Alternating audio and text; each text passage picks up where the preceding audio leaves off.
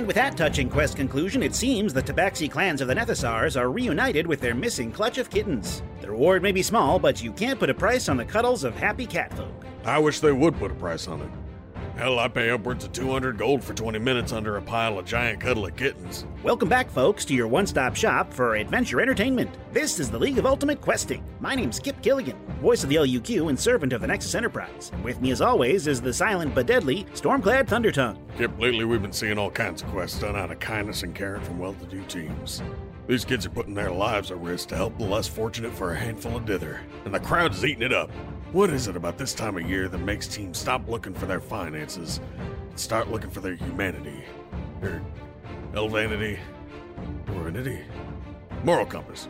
Well, it's almost the end of this year's LUQ season, which is a misleading term since seasons of the LUQ last most of the year, but maybe the last minute nature of these quests has them looking more to win favor with the fans and not so much the investment of potential sponsors. Yeah, probably. I was kind of hoping everyone just started caring more, there's probably some pretty serious PR involved. You okay there, pal? Yeah, yeah, I'm fine. But dang, it's hot in here today. It's not even full last summer yet, and I swear you could bake a loaf of bread under my desk. I'm sweating like a bugbear wearing a fur coat with pockets full of cooked rice. That's a pretty specific image. But you're right, it is pretty warm in here. Maybe they're saving some money and keeping the AC down. Yeah, arcane cooling will cost you a dash and dither when you're casting it all day. Speaking of, we got a full day of quest commentary ahead of us. Why don't we, uh, why don't we take the mega booth west for a while? Park it a few miles over the God's Wall. Maybe crack the window and let in some of that eternal winter. Huh, well, I don't see why not.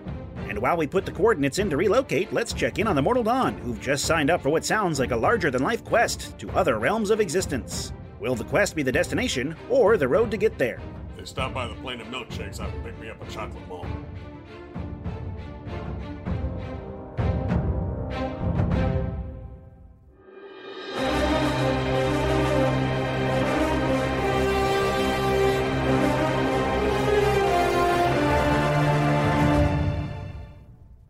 Been a couple of days since the Mortal Dawn agreed to go on an interplanar journey with the Githyanki nomad named Pickens.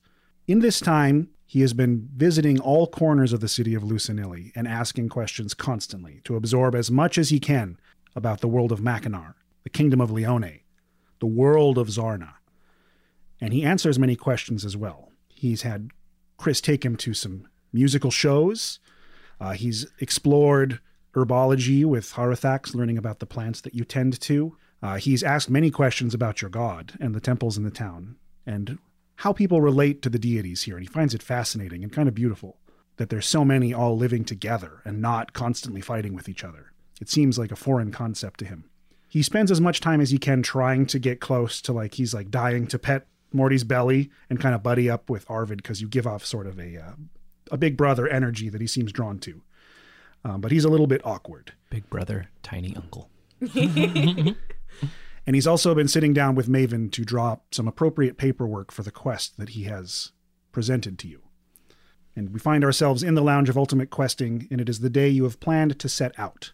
He has been poring over maps that Maven has supplied for him, looking at the region, and trying to triangulate where to find the doorway to Abel that his ancestors left on this world.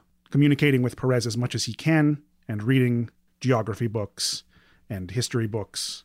And after a long period of silence and this kind of tension of him studying, you hear a very loud, Ah! Yeah. Oh dear. I find it! And uh, he gestures everyone over to the map. And uh, he says, uh, Mountains to north. Um, what is Alk'Hara? I look over at Chris. Yes. Um. He points to a series of mountains, the southernmost point of Alk'Hara, right above the border to Leone and the Maiden's Breath River, called the Rocktar Mountains. And there's a wide series of valleys there and mesas. And uh, he seems to be pointing to some large mountains in particular and says, "A doorway should be here, deep, Uh, hidden, As in above or below? uh, down. Down into the mountain. Hmm, okay. Okay. Uh, is place, uh, I sees uh, sand, uh, high elevations. Uh, is good? Um, I think we could handle it. As long as we don't get swallowed by a worm the size of uh, continent again. Uh, not far. Quick to walk, maybe days. As, uh, he's like tracing his finger along the map, humming a little song to himself. uh, yeah, yeah, only that, he says, pointing like a couple of inches between his fingers. Nothing. Yes, nothing. Take ship? But which one? I mean, I, I guess we could charter a wagon. We could go by sea. I imagine he'd get a kick out of Woodrow. It is a league quest.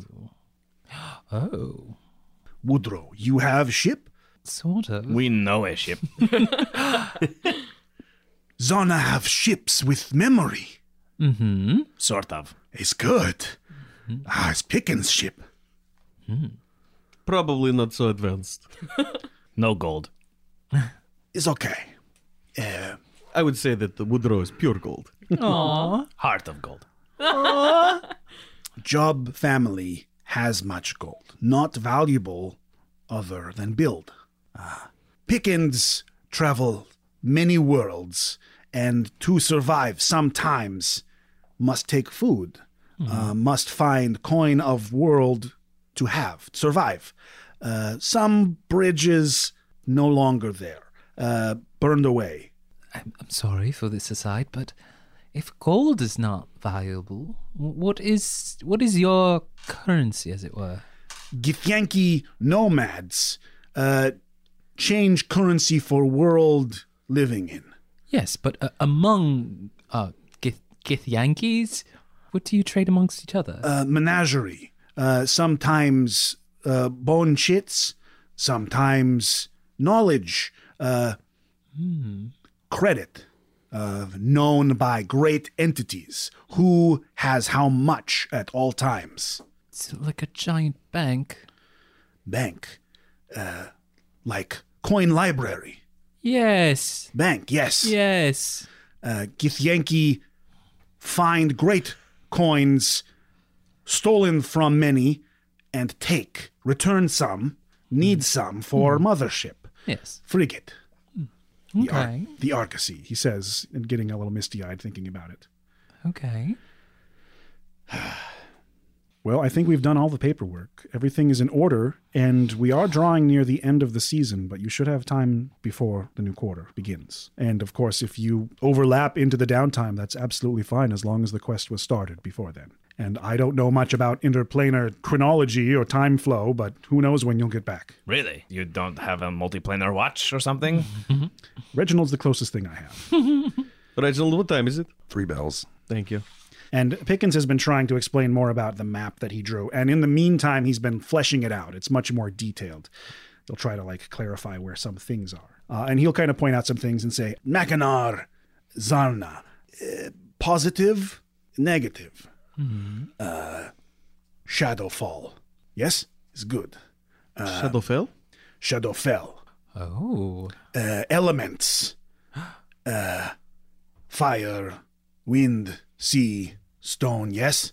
Uh, order, chaos, magic, Reginald, ergo. And he says, pointing to this one. and Reginald kind of chimes in. Like, Yes, that is where my home is located. It is the plane of logic, conclusions, equations. "Eh, is balanced to magic land, like scales. Where nothing makes sense. Yes, and good. Uh, not many live. Like when we were in the Feywilds, that kind of magic. Uh, Feywild. Oh, Sit on positive like hat. Shadowfell uh, like chair under negative. Uh, yes. And what good. is that under Shadowfell? Order The dark thing. eh, uh, is called shift. Mm. There is crossover between Mackinac and Shadowfell, labeled shift. I was talking about the circle that seems to be under the Shadowfell. Uh, so this is the plane of negative energy, and part of that is the Shadowfell. the Oh, okay. Yeah, because it looked like there was because you said Feywild's up there as a hat, and then it looked like underneath that dark ring there was another circle. So the, the the chair is the Shadowfell that sits. in Yeah, the I think negative it's I think it's on top of it. Feywild is the circle on top of the plane of positive energy, and then material, and then negative energy, and then the little sc- the little scrotum down there is the is the uh, Shadowfell. And there's a positive, the opposite of the Drexian shift as well, but it's not. My, this version isn't labeled, so I have that info at home. But important. Uh, and the Mackinac Zarna have seven hells, uh, built like point. Uh, astral sea, so big, forever, sort of. And he kind of traces his finger to the top, and you see like this red point at the very northmost peak of this map. It says Abel, uh, wagon hub wheel, center, all worlds on the outside, connected. Well, it looks like that's significantly further than three days. It's good, yes. Um, door should lead to Able. Clear path, lined through all planes. Ta-da! Should be, yes. And Maven says, Would you like me to charter Woodrow to get you to the Maiden's Breath? You can proceed on foot. Seems like the best option. I think so, yes. I'm hmm. sure that Pickens would get an absolute kick out of meeting our ship. yes. Well, if you have any final preparations to make, I'll start doing the PR and juicing up the fact that the Mortal Dawn is going to other planes of existence. That should get some eyes and ears, hmm. especially from the Commissioner. You're free to proceed. Pickens seems very excited, not only to leave, but to meet this ship you're talking about. Artyom, before we go, could we go for a walk? We can talk while we're leaving. Ah, I was hoping uh, to have a nice temple walk with you, but if we must, Captain. Don't say that like this is why I do this. This has nothing to do with me being captain. I want to get going. It's good to go. Uh, it's good to talk. Pickens, no, listen. Puts his fingers in his ears. Uh, we pack. You bring uh, food, yes? Maybe drink from bar. Very good. We'll pack an extra cherry bourbon for you. he just goes behind the bar, and the bartender like lifts his hands up, like, I don't get paid enough for this shit. and yeah, he goes into the kitchen and just like gets right in John Pierre's business and starts grabbing some bread and meats and stuff. And you're like, get the hell out of my kitchen. and uh, yeah, he's very excited. He's packed up, blade at the ready, and he hasn't changed his armor or anything since he got here. He doesn't have any kind of like odor to him. He doesn't seem to sweat and perspirate like you guys. He just sort of exists in his attire.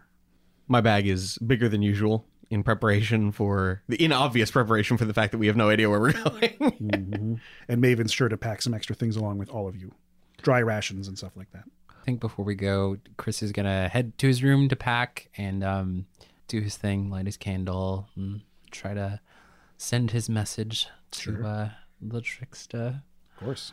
Just, uh, I'm, I might be gone for a while. I'd love to see you before I go, but if I don't, I'll be thinking of you. Very good. And with that, the Mortal Dawn uh, sets out into the city streets, heading towards the central foil, which is the dock you usually use to reach Woodrow.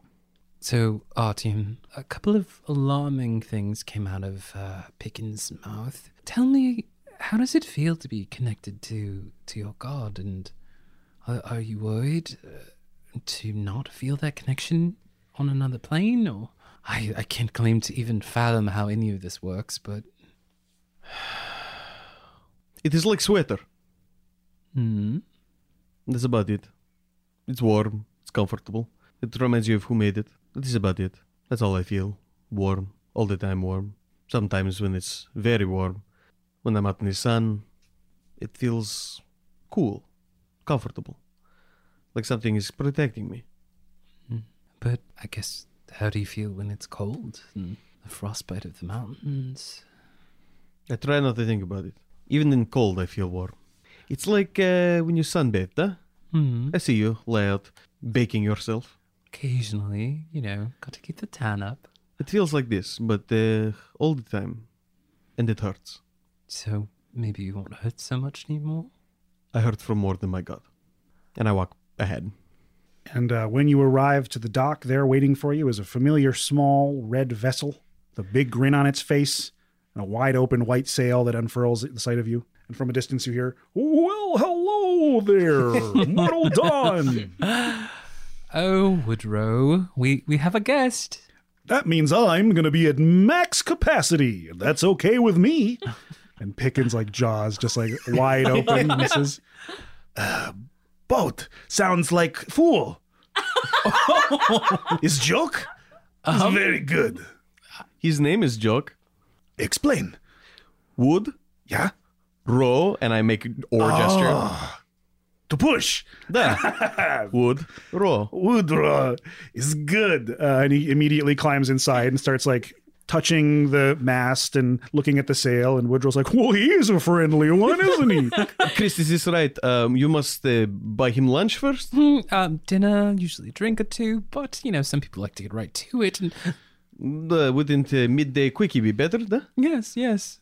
Speaking of which, let's ask him if he would row us to the mountains. Uh, no. oh, Arvin. well, sure I will. And don't worry about that quickie. I'm the quickest ship in the ocean. Yes! yes! I've always got wood. Right. Pickens rubs his hands together and says, "Ah, Who pull mast? Who take wheel? And Woodrow's like, Just have a seat. I'll handle everything. And he kind of falls over as he takes off, weaving out between ships into the open sea. He says, Oh, uh, ship do all the work. Okay, that's it's okay. it's fine.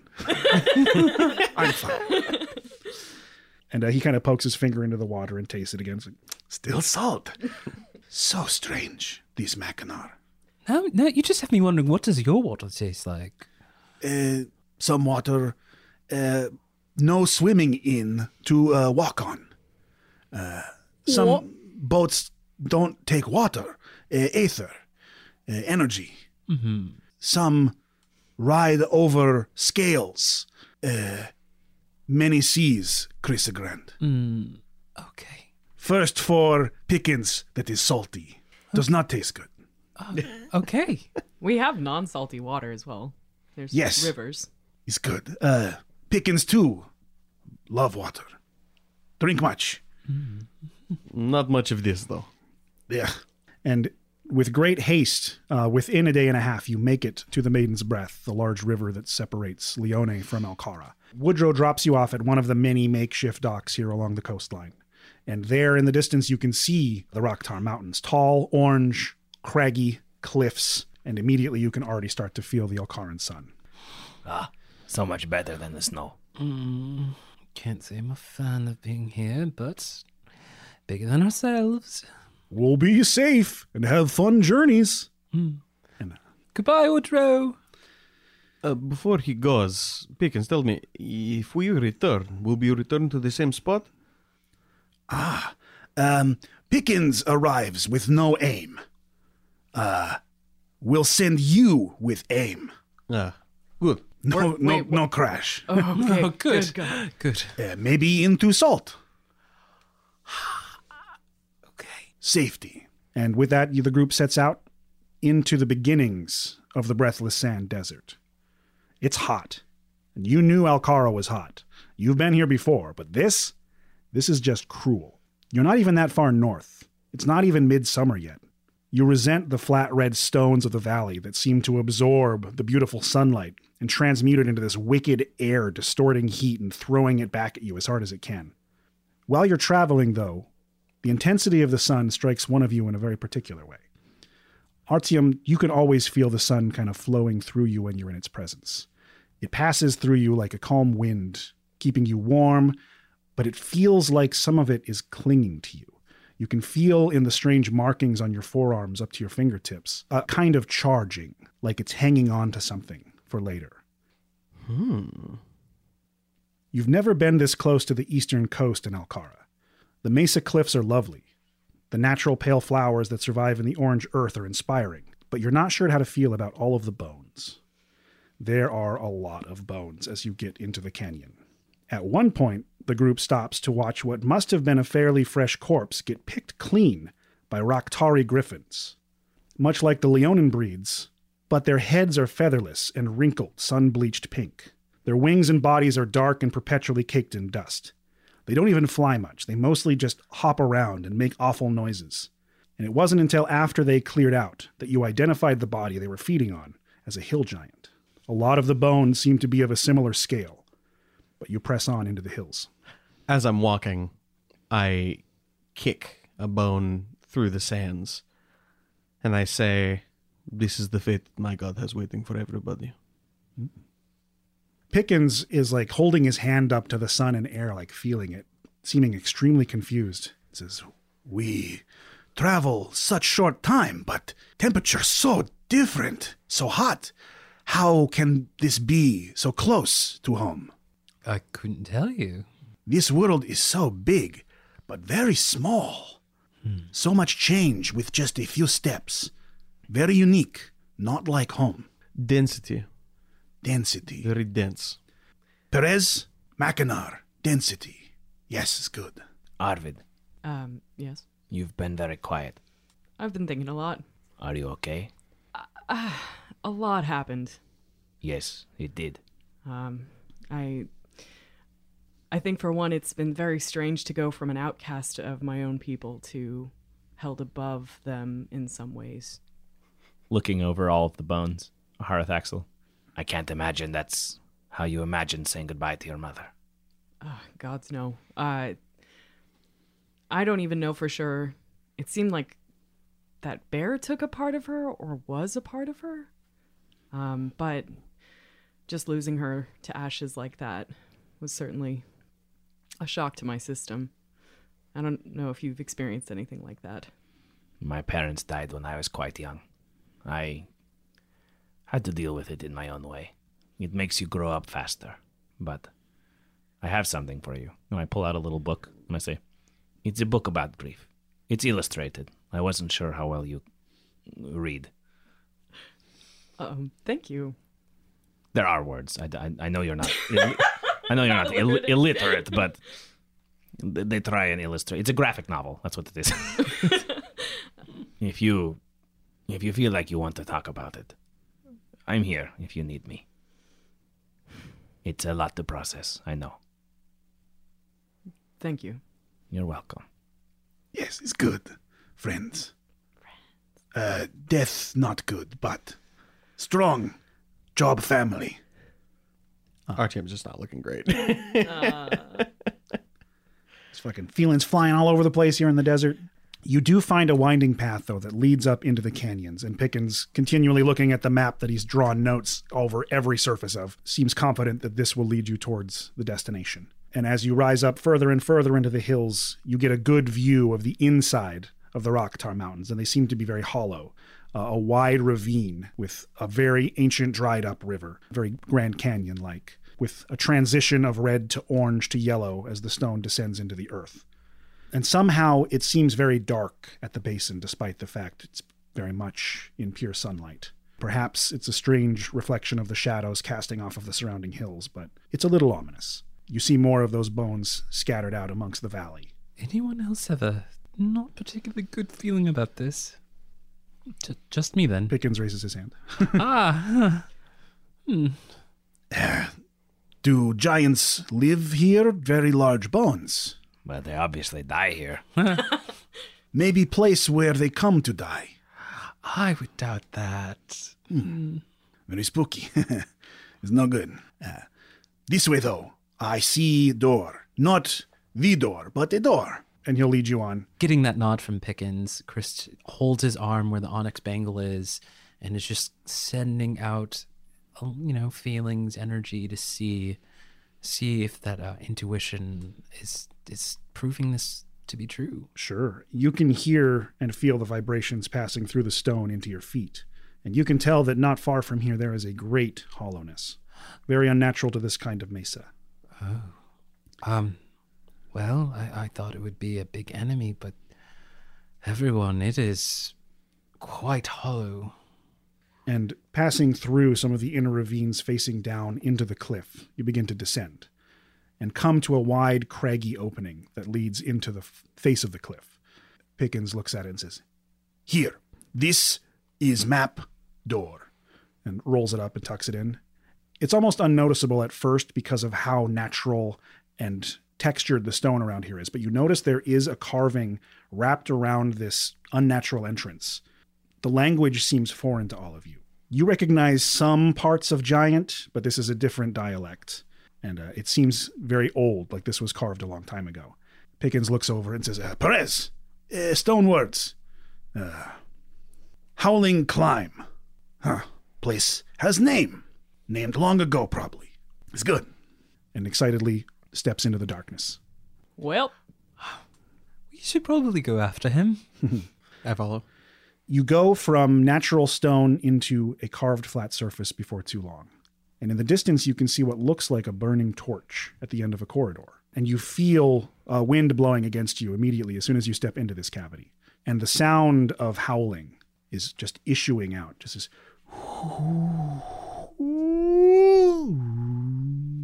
in strange semitones that bounce off of the stone. And as you approach this light source, you see carved into the earth a massive set of stairs that descend far beyond your line of sight. There are large openings that lead into the darkness coming off of the different tiers of the stairs.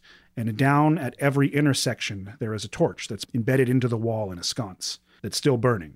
You see a faint light suddenly illuminate this very dark space, and then darkness again. And you can all smell kind of a sickly, sweet, acrid smell. What is that? Something to help. Artyom, are you smoking?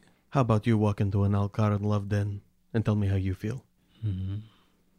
and uh, Pickens is like leaning over the edge, and there's no railing on these stairs. They seem well made, uh, nice clean angles, but it's just a sheer drop down the middle. And the wind that's howling through these openings going along the stairs is creating a very bassy tone at the bottom, which rises up into a higher pitched howling as it gets higher.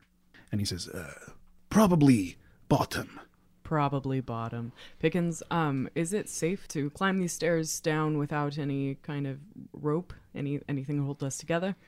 You've never seen him, right? Never seen him, eh? Uh, Zarna Pickens jumps, Pickens comes down quickly. Uh, so probably not good to fall. Uh, walk with care.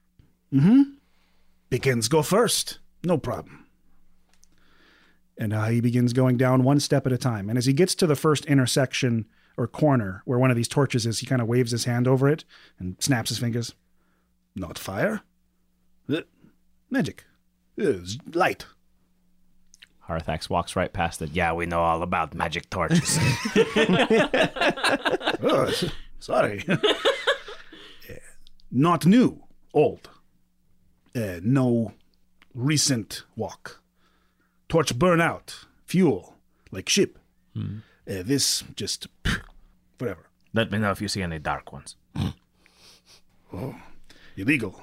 I can't stop thinking about It's multiplanar illegal. There's a law. There's an interplanar law. No such thing as a dark torch. I'd say there's specifically an interplanar law Yeah. saying that you're not allowed to have a dark torch. yeah, yeah, exactly. Yeah.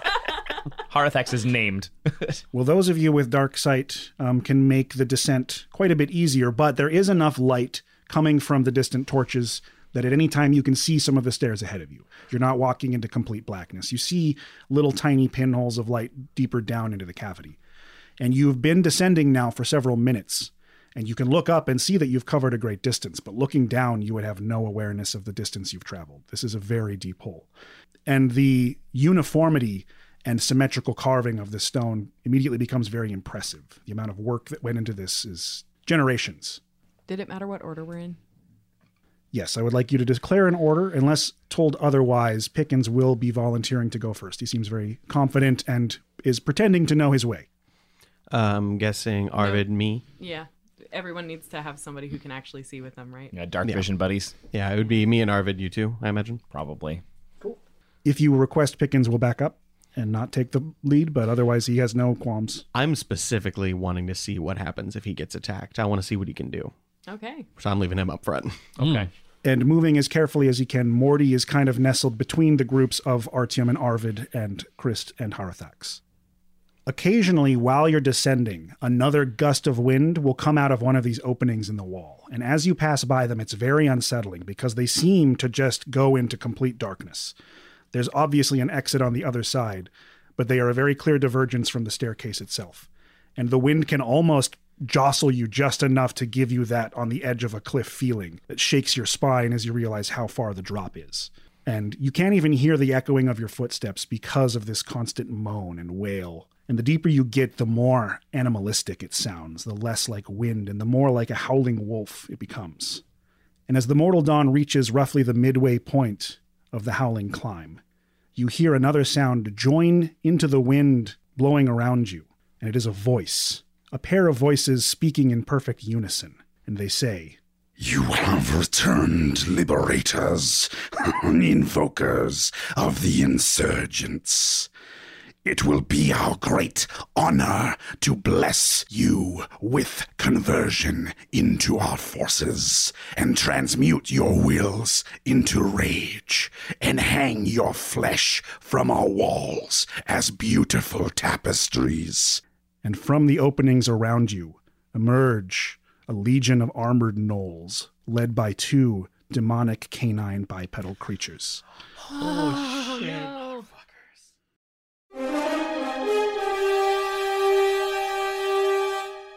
Looks like the MDs have plunged headfirst into a spooky underground staircase leading into nothingness. What kind of mysteries lie at the bottom? Is there some kind of devious trap or simply a forgotten piece of history? In my experience, nothing good happens deep underground. Lower you get, the higher the stakes. Why can't there ever be cool dungeons somewhere else? Oh, like where? I don't know. Like on a nice hill overlooking a calm valley, or maybe on the beach, or some kind of sky dungeon. Something. Storm, didn't the Silver Pennants explore a sky fortress just a few years back? Yeah, that was pretty cool. We almost got ripped apart by wyverns, though, so I guess the dungeon therapy idea kind of goes out the window. Speaking of windows, looks like we're getting close to the God's Wall. I'm gonna go ahead and uh, crack this bad boy. Sounds good.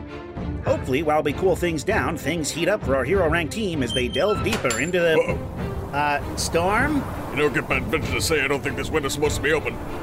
Yep, yep, yep, that's broken. Well, uh, that's not good. While we get this sorted out, let's check out some words from our sponsors of the week.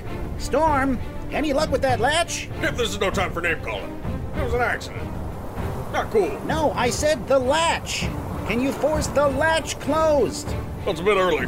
Gonna add pulled pork sandwich, extra pickles. We'll be right back, folks.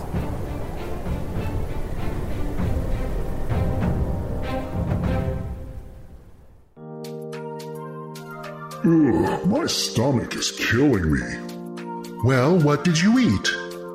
Some sheep, a few bags of potatoes, and, well, a few cultists.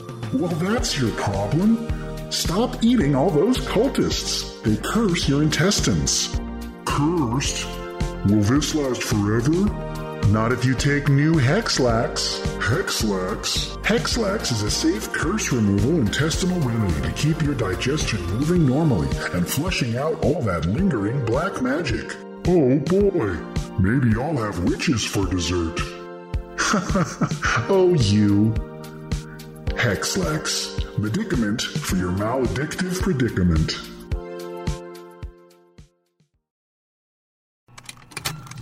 Contained herein are the heresies of Radolf Burntwine, erstwhile monk turned traveling medical investigator. Join me as I uncover the blasphemous truth of a plague ridden world that ours is not a loving God, and we are not its favored children.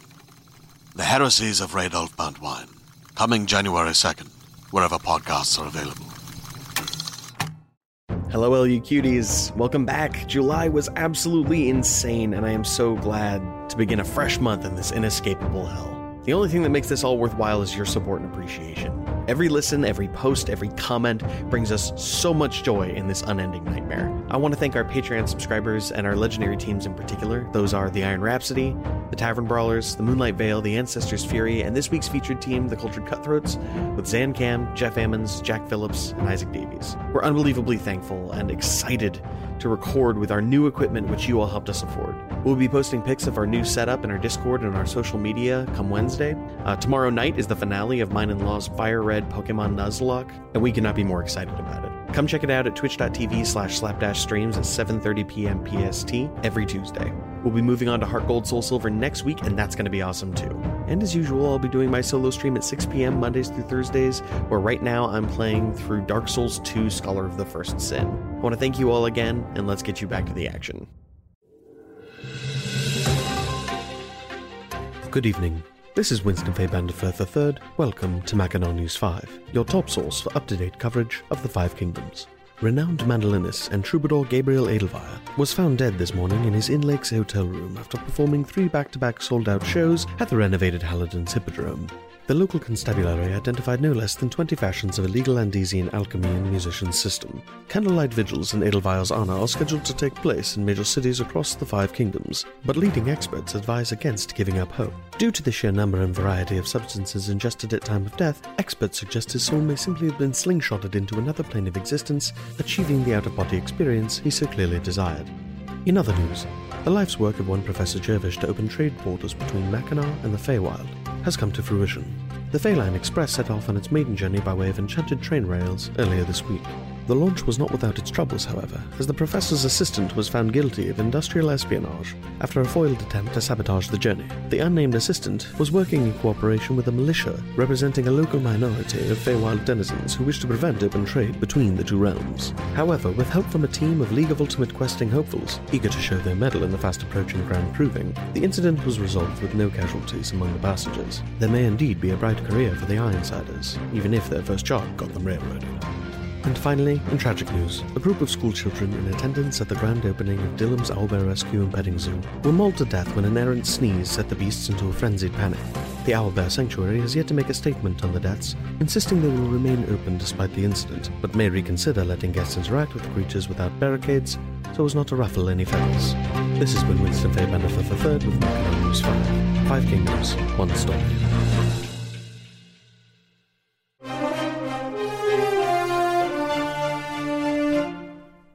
I would like the Mortal Dawn to roll initiative. Okay. Yes, fuck yes, fuck That yes. seems sensible. Ooh. uh, That's a fat 18 for Ar- Artyom. I was going to say, you're telling me Arvids? That's great. Very good team management. Well, that's a 22 for Chris. Woo! Yeah. Did anyone get near an 18? 20 total? 22. Jesus, you guys. Har- Y'all. Harathax rolled an eight. Oh. I feel like if you crit initiative, you should just get a free turn. That's a house rule. Yeah. That's broken. Is yeah, it? that would be bad. The odds of hitting a crit on Are five percent. The things you can do in one turn are what's could be broken, but that's neither here nor there. Okay, okay. I could see allowing a bonus action. Yes. You get one bonus action. That I would like that. Sure. Yes. Again, house rule. Yes. Yes. And, Still and not in this house right now. No, definitely. I mean, I didn't crit. so Uh. Or you crit and then you have to uh, you have to say the the snappy line. You have you, you have to rep- represent the party by saying a snappy line. there you go. Yes. Gotta have some panache. Just a reminder to all of you your bracelets are fully charged with one point of inspiration from the League each. Excellent. It looks like my resistance for the day is lightning. And my Haruspex ability is ten. Excellent. So we have the initiatives. Stepping out of these dark passages, you see six heavily armored gnolls with full thick plate of leather and bronze, with massive weapons and bows hanging off their backs. From the north and south points of the stairwell are two very familiar and terrifying large gnoll demonic figures. Heads like hyenas, wounds that seem to ooze and tear open, revealing flesh underneath them. One of them adorned in armor similar to their soldiers, the other one wearing garments similar to the flesh tapestries you witnessed them dealing with in the past. They shout a command in a horrible Gnoll language, but the first to respond is Chris Grand. So, about how far away would you say these main guys are? From Chris, Mm-hmm. one of them is about 60, and the other one looks to be about 80. Damn. So, what Chris will do is play off of the winding, howling winds, mm-hmm.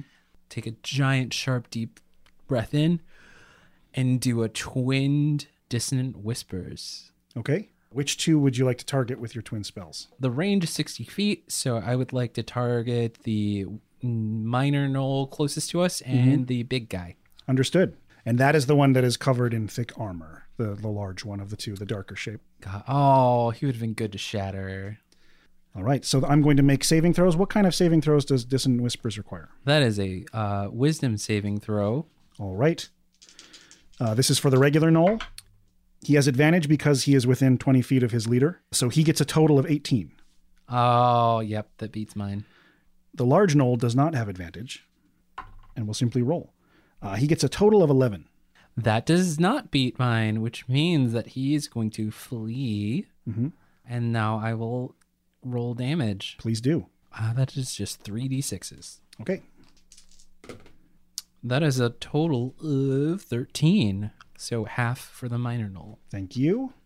And And he uses his reaction to move. Yes, yes, he does. I'm hoping for like a comical crash into his minor, other minor guy. Oh, he definitely shoves one of them out of the way, pushing them almost back into the cavity they came from, and he moves 40 feet away from the group as his reaction. Very nice. Uh, not a normal kind of creature you would see some immediate fear in, but your magic is much stronger than his resolve. It's it's bouncing off the caverns, being really extra awesome. Sure. Would you like to do anything else on your turn? Your options now are bonus action and movement. I'm gonna jump down, and I know it's risky, but I believe in myself, so I'm gonna invoke that magic and suddenly awaken and land sure-footedly. Sure. So go ahead and make me an acrobatics check, but you're going to have advantage because of your magic spell giving you sure feet. Awesome, thank you. Yeah. Uh, that's a natural twenty on one of them. Excellent. So you land like a feather on a mattress. Just See, guys, it's easy. and Chris is now about 15, 20 feet down on the next layer of stairs underneath you all. Next in the initiative is Artyom Volkov. Hot damn. Golly gosh, mm, Jizo. Artyom rubs his face with irritation and says, We don't have time for this. And I cast Banishment on the other uh, one that hadn't been thrown away. Okay. And I just try to shove him out of reality. Great. Perfect. So I'm going to kind of run towards him and then shove my hands forward. And as I do, kind of a planar energy shatters out from it. Interesting. A new trick from Artyom's bag. Yeah. What kind of saving throw do I make against this? Charisma saving throw. Charisma saving throw. I imagine these guys aren't super suave. Well, most of the gnolls are pretty bad. The one in particular isn't the worst charisma score. Okay. Um, but it's still not super good. You got this. Uh, that is a 10. Woo! Very nice. Always go for the cool stuff. Yeah. You have one minute. Killed him. Awesome. Uh, so the sound of howling amplifies for a moment as this creature seems to just get sucked back into the black hole that it stepped out of, leaving just like this tuft of fur and sparkling energy behind it. That's cool. I'll mark down one round. Would you like to do anything else on your turn? Um, hmm. I don't have any bonus actions I can do, so I'm going to pull out the old crossbow and shield and walk up to meet the oncoming group. Next in the initiative, we have Arvid. Arvid's gonna go back to the corner where the folks are lined up over here. As you move and round the corner, the gnolls facing you on the staircase pull out these flails, and there is a bloodlust in their eyes that lets you know that they're going to attack you at all cost. Okay, Arvid is going to ready uh, his first attempt with the uh, galvanic dampening manulators uh, glove. uh, oh, one of those. yeah, yeah, yeah. Maybe a little bit of like sparking, you know, like clicking uh, tongs to make sure they work. Clicking the tongs. spark, spark, spark. yeah, yeah, you're like trying to start the, the Zippo. And Absolutely. He's gonna try to fire it as soon as he thinks everyone's in range, or at least that fella, the big boy in the back. He's one of the two. um, sure, that sounds great. Cool. All right, that makes it Pickens' turn. He's going to turn to Artyom and say, "Uh, bad past." Very. Okay. He's going to whip out his spirit blade and it just kind of appears in his hand. And with one hand, he holds it out towards two of the gnolls that were flanking the one that you banished, and two blasts of strange magical energy soar out of his hand.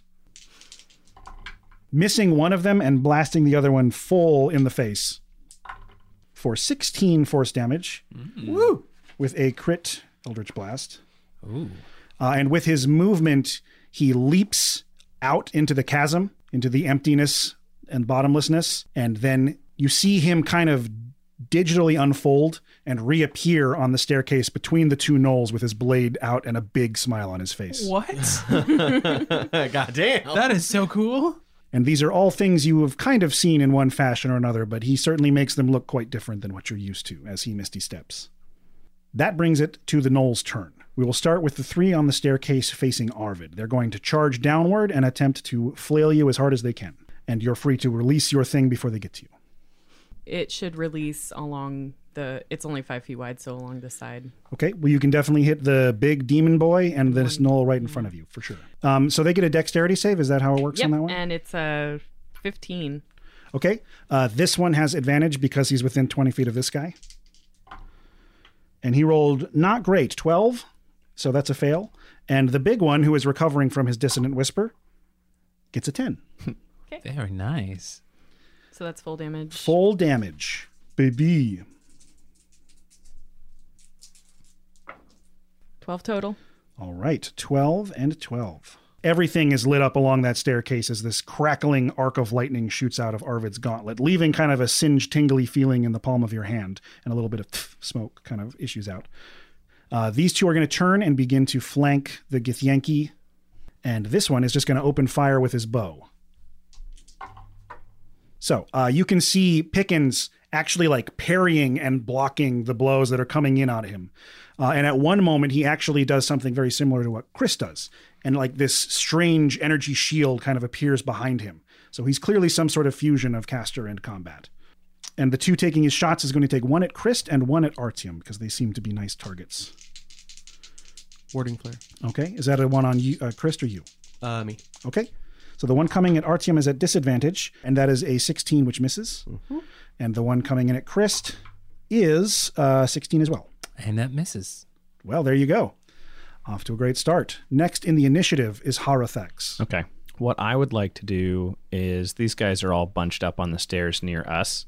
I'd like to summon a Hunger of Hadar sphere Mhm. to subsume the three on the stairs nearest Arvid, cut it off right before Arvid so that he doesn't get inside the sphere. Okay. And then because it's an opaque 40 foot diameter sphere, it should block that archer's line of sight to the rest of us almost completely. Sure. And what kind of saving throw is required from the Gnolls? Uh, they automatically take damage at the start of their turn. Okay. And if they end their turn still in the sphere, then they make a deck save. All right. Sounds good. I did forget to roll attacks on these Gnolls on Arvid, so I'm going to do that super quick. Okay. Um, but then they will immediately feel the effects of your hunger. Just, just bullshit is what that is. okay. so the first one that you actually hit with the lightning is too taken off guard by this blast of magical energy and misses you completely with his flails. But the other one connects twice with very solid blows. So that is a total of uh, 22 points of damage. Okay. And now the hunger takes them. Yep. And now the hunger. What was the damage on that? Uh, I didn't roll it yet. Do you want me to just do it now instead at the start of their turn? Oh, it doesn't. Ki- okay, It doesn't immediately. gotcha. Yeah, that one's always weird. Yeah. Perfect. Uh, would you like to move for your turn at all? Artyom started running down the stairs, right? Mhm. I was going to say, from where we are, we've got cover for most of them. If we move, we'll lose cover. Yeah. I'll stay and back up Arvid. Okay. And Morty runs forward to kind of stand at Artyom's feet, just kind of snarling, waiting for something to come near him. Yeah. And as a bonus action, I'll shillelagh my staff. So many things. Yeah. That brings it to Chris. All right.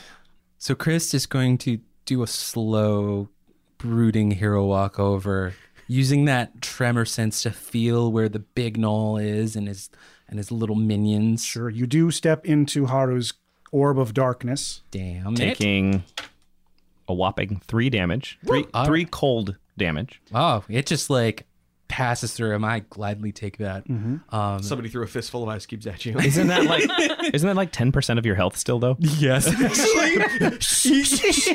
yeah. but this is my badass moment. Give it to me. it's fine.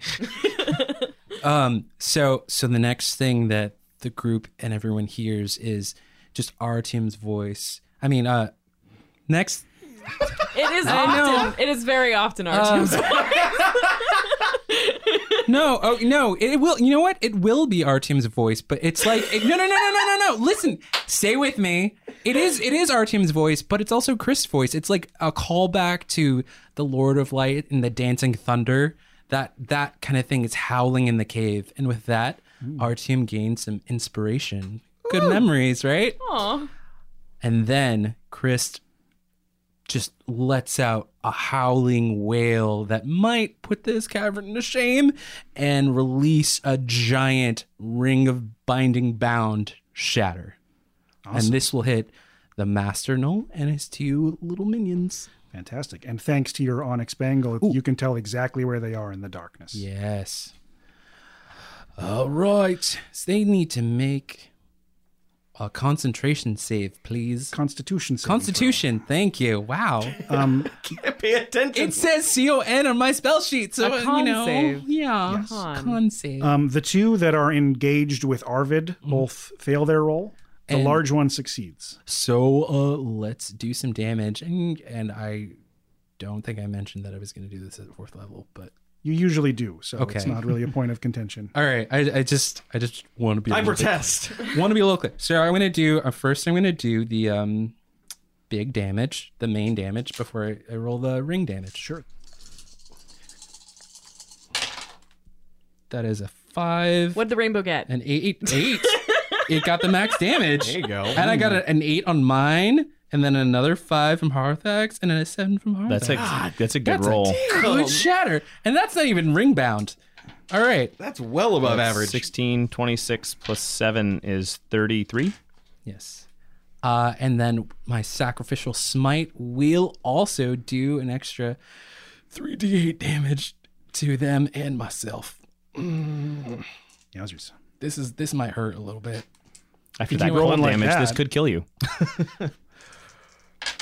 That's a six, a two, and a five. So my shatter will do an amazing 33. And then the ring of binding will take 13 points of my health to do 13 points of damage to all of them. Fantastic. How much health do you have left? Um, should, do we really want to mention that? I don't It's know. Just, just 16. Are you leaving the sphere or staying there at the end of your turn? Uh, I kind of had to stay in it. You can I split was- your move. Yeah, you Oh, can, you can still I'm move out. Backing out. Okay. I'm like, I'm, I'm doing one of those like walking away from an explosion moments. The shatter. Uh, quite literally. As a Oh. response to your action, I need you and Arvid to both make me a dexterity saving throw. Arvid, because of your totem of the ram, you have advantage on this because it's involving sure footing. Chris, bad ideas. Yay! Yes. Natural 20. Wow. Juicy. So you pretty much pirouette out of the darkness as you hear with your tremor sense something crumbling down on top of you. Total of 18. And Arvid, you step back instinctively knowing that the footing underneath you is about to crack and crumble. You see with your tremor sense two gnolls slip as the stairs they're standing on just immediately turns into this avalanche of debris and stone slabs and begin tumbling down into the descent, uh, hitting stairs and lamps and things along the way. And they just topple off into the darkness. Um, you see all of you sliding out from the orb of darkness, clinging to the stairs a few levels down. This massive armored gnoll grabbing on with his fingertips as rocks pelt him in the head from the crumbling stairs he fell down from. Coolest shit ever. Only one problem. We see none of that. Well, when you, we see them fall out. yeah, you see you see them fall out of the orb. Because what I imagine is like we hear a boom, a lot of screaming, and then just Some gnolls drib- dribbling down. Just like, I mean, I imagine there's a little bit of light luminescence to my magic. So It's not Still gonna shine swallowed by darkness. Yeah. But yeah, that's the things you see falling out of the bottom of the orb. I just love that. we didn't get to see any of the action. Just Yeah. My orb now does nothing too because he just knocked everyone out of it. Oh. Sorry. I mean, what does it need to do at this point? There's not a lot. Of... Not damage. Oh, oh, uh, somebody. until it until it vanishes, somebody might accidentally walk down the stairs thinking they're still there and die. That's the that's what it does. Yeah. I'm looking forward to finding their bodies later. Right. Speaking of, the next in the initiative is Artyom. hey, look at all that. So I'm gonna check my uh, thing because I got so wrapped up in what y'all were doing. that was fun. that was so much fun. Ruining artifacts. Yeah, just let's what just what else would Chris ancient- do? Come uh, on. It's been here for thousands of years, and then the mortal dawn arrived. Yeah. Okay, so what I'm gonna go ahead and do is I'm going to hit my shield with the butt of my crossbow, and it's gonna glow, and then I'm gonna throw it out, throw the like the glowing light off the shield, and cast a healing word on Chris at level four. Awesome. Uh, and that bad boy is 1d4 for each slot above level 1, so that should be 4d4 plus my spellcasting ability modifier. Exactly. Ooh, So let's give you that. this is gonna overheal me so much. I mean, Great. may- maybe. Four, three, and then another four. So that's 11. Awesome. Thank you. That uh, puts me at twenty-seven. Perfect. And then I will step forward and take a pot shot at the jackass whose back is facing me, the hyena dick across the way. The one fighting with Pickens. Exactly. Great. Go ahead. And he shoots. and it's a 16 plus 7. That hits. Uh, and I'm going to go ahead and Vibrochromatic that bad boy and turn it into a crit. All right, double that dice damage. Okay, so that's D6 plus one Mhm. And I only double the die roll, right? Right, you just roll again, basically. That's a 2 and uh 1 Oh, plus 1 or sorry, plus my dex 2. So um that's 7. you Nice. fire a couple ice cubes out of it. Yeah. Regardless, it impacts through his bronze armor and digs right into his rib cage. Ooh. Would you like to move at all?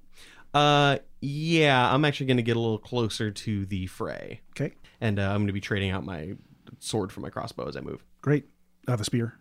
Spear, yeah, excuse me. It's like, when did you grab a sword? That's awesome. Brand new. Uh, and Morty stays on your heels, ready to fight anything you come up against. Radical. Arvid, you are now standing on the edge of a bit of a crumbled bit of stair, and you can see from the opposite side of this orb of darkness, way down the hole, this massive gnoll demon hanging on by his fingertips. And there's another one. Oh, you can't see him. In front of you is just this orb of darkness. I desperately want to somehow knock Mr. Gnoll out of his hanging. I think my compatriots are trying to sign to me that they want me to boomerang his fingers. Is that is that the idea? Um, Rang that That was that was my idea. Yeah. It's a very Zelda boss fight feel. Yes. Beautiful. uh, Can't wait for the one that's banished to come back and be the only one left. like, Oh yeah. oh no. he just got warped into an alternate reality where all of his friends are dead. How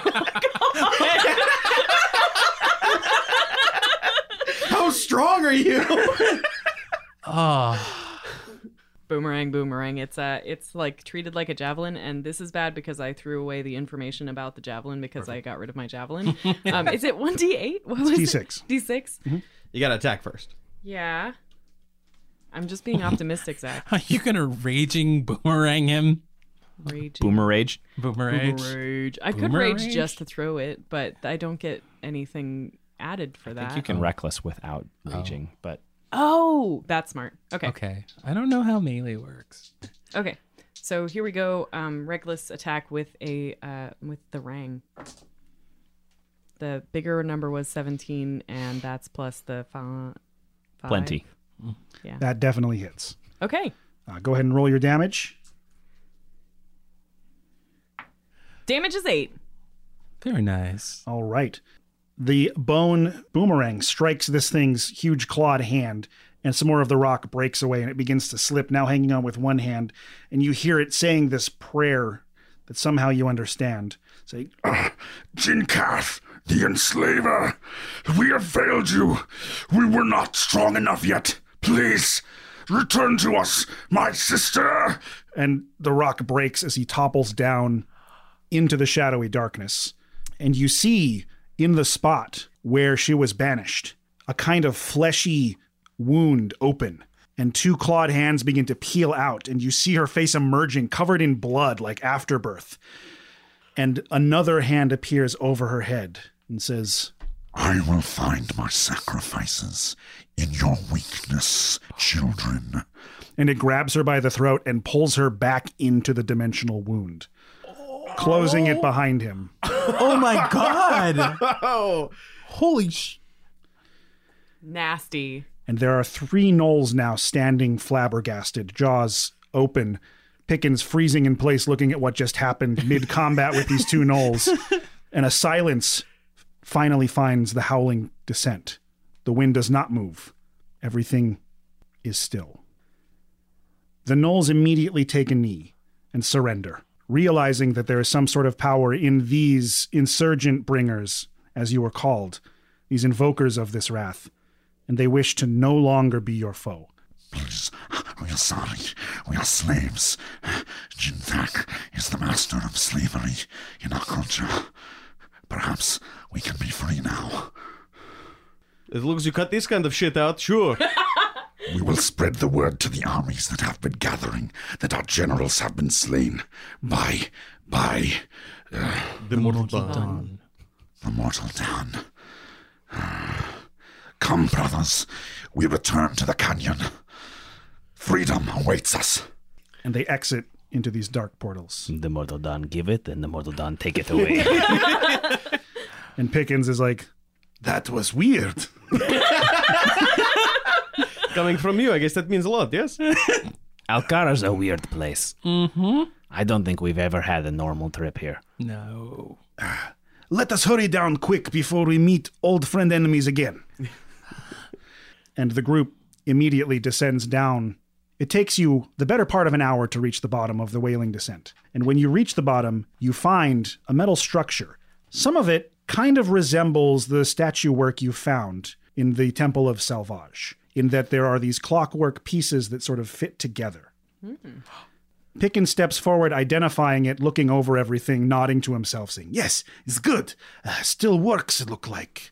and parts of it are like stuck in the stone, like it's been here for a very long time and perhaps been buried. And next to it, there is the shattered corpse of several gnolls that have fallen to their death. Splat. Harathax falls upon the remains and just starts feasting. Hmm. Hmm. Did you did you find a nice liver? Several. And uh, Pickens pulls what looks like a silver vial of liquid out of his belt and uncorks it. And there are two sort of empty, almost like mirror frames facing each other as part of this mechanical structure. And he pours it into the base of each of them. And it forms this sort of warbling, liquid, metallic surface inside of each ring. And the two identical frames seem to vibrate themselves free of the surrounding stone, causing tremors to challenge your footing. From one, a wide beam of light that seems to focus as the frame contracts. From the second, a single bead of energy floating outward. The focused light begins to narrow to a point, and this beam strikes the tiny ball of energy, and from out of it spills a complex blast of concentrated universal momentum that kicks reality aside with ease and opens your eyes to the vastness of other worlds, far older and greater than your own. You don't remember stepping in, but you will always remember stepping out into the pivotal world at the center of all dimensions.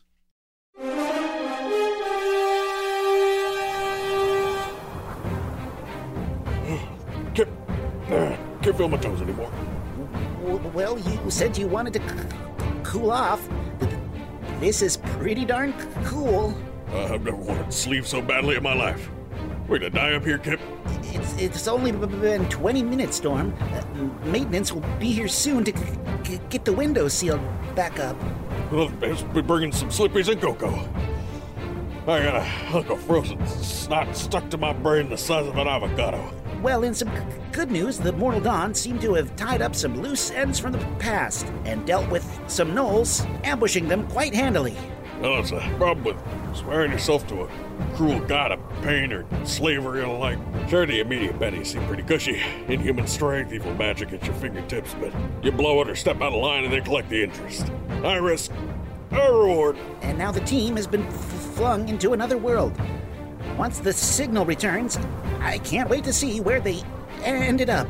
Uh, uh, S- Storm? What, what you doing? I'm holding you close, Kip. Gotta share that body heat. Well, I'll admit, you do have some big, strong, comforting arms. Yeah, well, you're all cold and bony. It's like trying to cuddle with a tiny suit full of frozen drumsticks. And I'm talking skins and tubs, not extra crispy. Sorry, pal. You smell nice, though. Like pomade and baby toes. And with that, we'll say goodnight for now, folks. Join us next time as we catch you up on the happenings of teams far and wide and learn the dimensional destination of the MDs. Will the H machine fully function, or will their trajectory turn topsy turvy? Will we ever be warm again? Find out next time on the League of Ultimate Oh, little guy zonked out. Yeah, see you next time, folks. I got you, pal. I got you.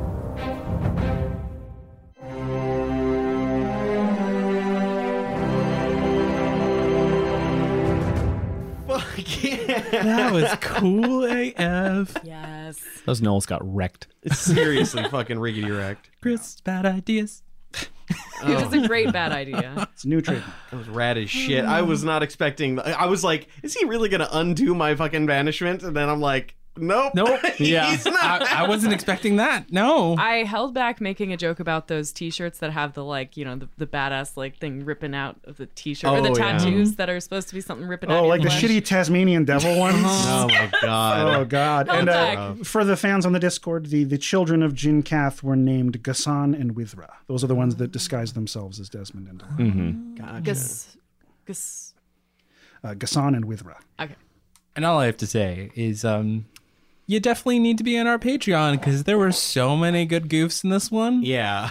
Definitely got to get in there. Who's on readout duty? It's me, So- Sam. So, so, Sam. Yeah. Uh, so first of all, introductions. I am Sam. I play Arvid Ulfmund. I uh, we're, we're, I'm currently level six in Barbarian and level two in Druid. I was waiting for you to say I am Sam, Sam I am, because I've been reading Green Eggs and Ham to the baby. Aw. I'm Michael. I play Harathax. I'm a level 8 warlock. Hi, I'm Alante. I play Chris Zagrand, the sorcerer and bard. I'm not important. No, sorry, I'm I'm Zach. Oof. Missed that one. Uh, I'm Zach. Were you me? Just banished your brain right there. I'm Zach. I play Artyom Volkov, the cleric of Sunlight and Suffering. I am also the technical director of Slapdash Studio, Slap Dash Studios, and Nice. sometimes editor. Uh, however, I do want to thank Tori Christensen for editing so much. Thank you, Tori. I just said thank you, Tori, and sang it that time. nice. Uh, my name is Law. I am the dungeon master of the League of Ultimate Questing, the master of gnoll prostates. Um, and I am also the creative director of Slapdash Studios. So that's the whole team. Uh, new episodes go live every Monday wherever podcasts are available. Uh, and uh, let's see, let's see, let's see, let's see. Sorry. Um, I would like to personally thank you, the listener, for listening to us, the players, and such. Uh, And that's the power dynamic. if you enjoyed listening to us, you should make sure that other people listen to us. Tell your friends, tell your family, tell strangers on the internet. You can check us out on our website at www.theluq.com. We are also on social media such as Twitter, Facebook, other things probably. And uh, yeah, check out our Patreon. Someone said that already earlier before the thing. And I even probably happened said it in the mid roll. I mean, they, they just need to be reminded because it's a great place to be. check it out. Um, you can also join our Discord and say hi to everybody. Uh, if you do um, support us on Patreon, there's a tier where you can get into the secret level of Discord where there's bloopers and stuff. the dark web. dark dis- uh, yeah. Um, so that's pretty much it, except for y'all have some things you want to tell the audience about. I play in the the God's Fall podcast. Uh, there's bes- been a couple of episodes so far. You can find that at God's Fall. It's a zero, not an O, on Twitter.